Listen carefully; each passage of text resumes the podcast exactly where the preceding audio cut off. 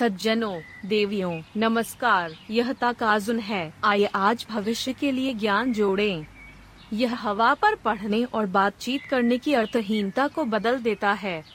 जो लोग सोचते हैं कि उनके पास वास्तव में सामुदायिक शक्ति नहीं है, वे लोगों की भावनाओं को महसूस करने में बेहतर हैं और उनकी सामुदायिक शक्ति स्वयं उच्च है। लेकिन क्योंकि उनकी क्षमता अधिक है वे दूसरे पक्ष के बारे में बहुत अधिक परवाह करते हैं और अच्छी तरह से संवाद कर सकते हैं। कई चीज़ें हैं जो अभी नहीं हैं।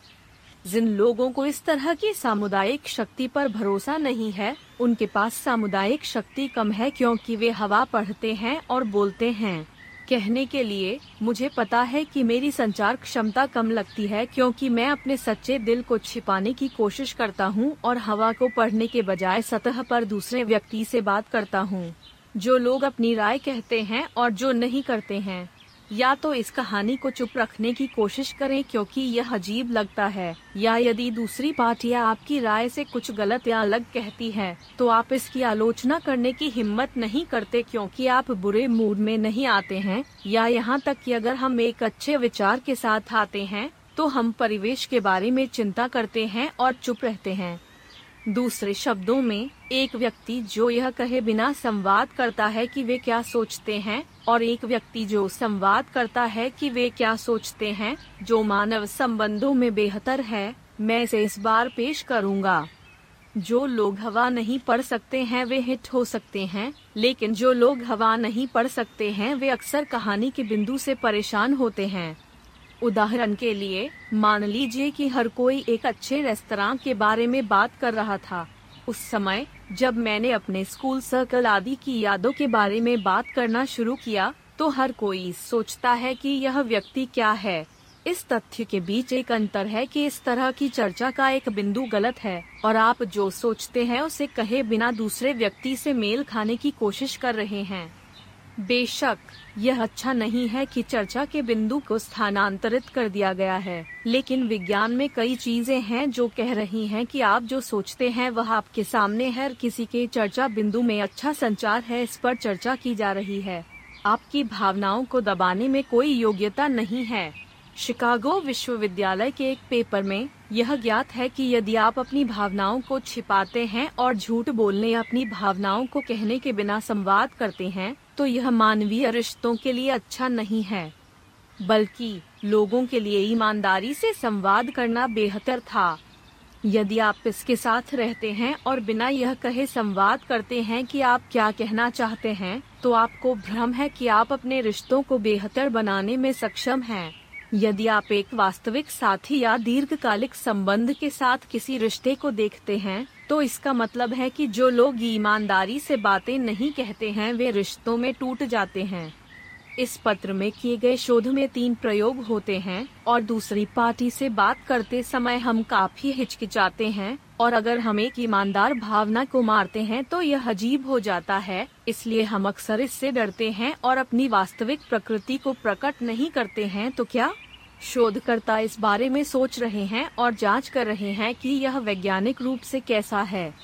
पहले प्रयोग में 150 पुरुषों और महिलाओं को एकत्र किया गया और तीन समूहों में विभाजित किया गया। एक एक समूह है जहाँ आप तीन दिनों के लिए यथासंभव ईमानदारी से संवाद करते हैं। दो, एक समूह है जिसमें लोग तीन दिनों के लिए जितना संभव हो सके दूसरे पक्ष के साथ दयालु और मन से संवाद करते हैं। तीन, एक समूह है जहाँ लोग तीन दिनों के लिए यथासंभव लंबे समय तक एक दूसरे के साथ संवाद करते हैं, जबकि इस बात से अवगत होते हैं कि उनकी बातचीत और कार्य दूसरे पक्ष के साथ उचित या खुश हैं या नहीं। तीन मामलों में मानवीय संबंधों में सुधार होता है। जब आप ईमानदारी से संवाद करते हैं, जब आप दयालु होने की कोशिश करते हुए संवाद करते हैं, और जब आप यह जांचते हुए संवाद करते हैं कि आपके शब्द और कार्य सही हैं या नहीं, यह एक जाँच है कि बुरी चीज़ें कैसे बदलती हैं। तीन दिनों के लिए प्रत्येक संवाद करने के बाद हर किसी ने बातचीत का कितना आनंद लिया, दूसरे पक्ष के साथ संबंध कितना बदल गए और लंबे समय में दूसरे पक्ष के साथ संबंध कैसे बदल गए, मैंने इस तरह की चीज़ों की जाँच की। नतीजतन, जब मैंने एक वार्तालाप किया जो ईमानदारी से मुझे बताया कि मैंने क्या सोचा था तो कोई समस्या नहीं थी और संचार पर कोई प्रतिकूल प्रभाव नहीं देखा गया। हमारे विरोधियों को यह बताने में पूर्वाग्रह है कि हम ईमानदारी से क्या सोचते हैं।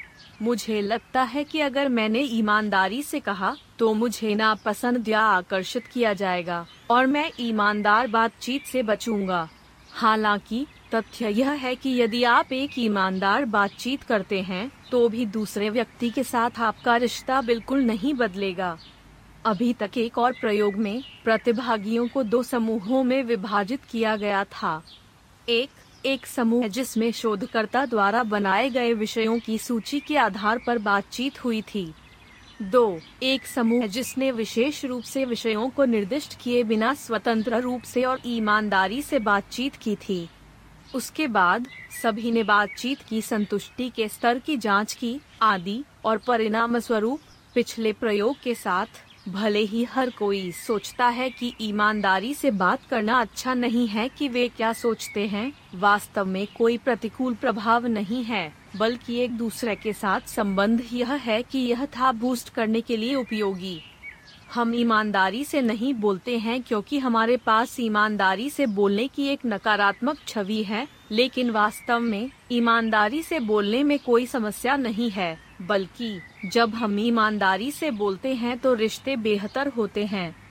यहाँ तक कि एक अन्य प्रयोग में ऐसे कई लोग हैं जो अपनी पहचान और चरित्र को छिपाकर बातचीत करते हैं जब वे दूसरे पक्ष के साथ बातचीत करते हैं, लेकिन अगर वे अपने सच्चे इरादों को छिपाते हैं तो मानव क्षमता कम हो जाएगी और उनकी सौदेबाजी की शक्ति, बोलने की शक्ति, अभिव्यक्ति और निर्णय क्षमता घट जाएगी। परिणाम स्वरूप हम जानते हैं कि बातचीत विफल हो जाती है। यह जानना महत्वपूर्ण है कि आप अपनी ईमानदारी को कितना बढ़ा सकते हैं। संचार कौशल की बात आने पर सबसे महत्वपूर्ण हिस्सा यह है कि आप इस तत्व के साथ दूसरे व्यक्ति को ईमानदारी से बता सकते हैं या नहीं। मनुष्य अपने ईमानदार छापों और भावनाओं को छिपाते हैं, लेकिन यदि आप उन्हें सहन करते हैं और उन्हें कहने की कोशिश करते हैं तो मानवीय संबंध बेहतर होंगे। वैसे, मैं नहीं चाहता कि आप जिस बारे में गलती करें, वह दूसरे व्यक्ति को कुछ घृणित नहीं कहना है, बल्कि यह कि आपको उन भावनाओं को व्यक्त करना चाहिए जिन्हें आप ठीक से महसूस कर रहे हैं। यदि आपको लगता है कि आप गलत हैं कि दूसरा व्यक्ति क्या कह रहा है तो आप गलत हैं। दूसरे शब्दों में, यह एक लड़ाई होगी, लेकिन इसका मतलब है कि आप दूसरे पक्ष की राय स्वीकार करते हैं और अपनी राय विनम्रता से व्यक्त करते हैं, भले ही यह एक विरोधी राय हो।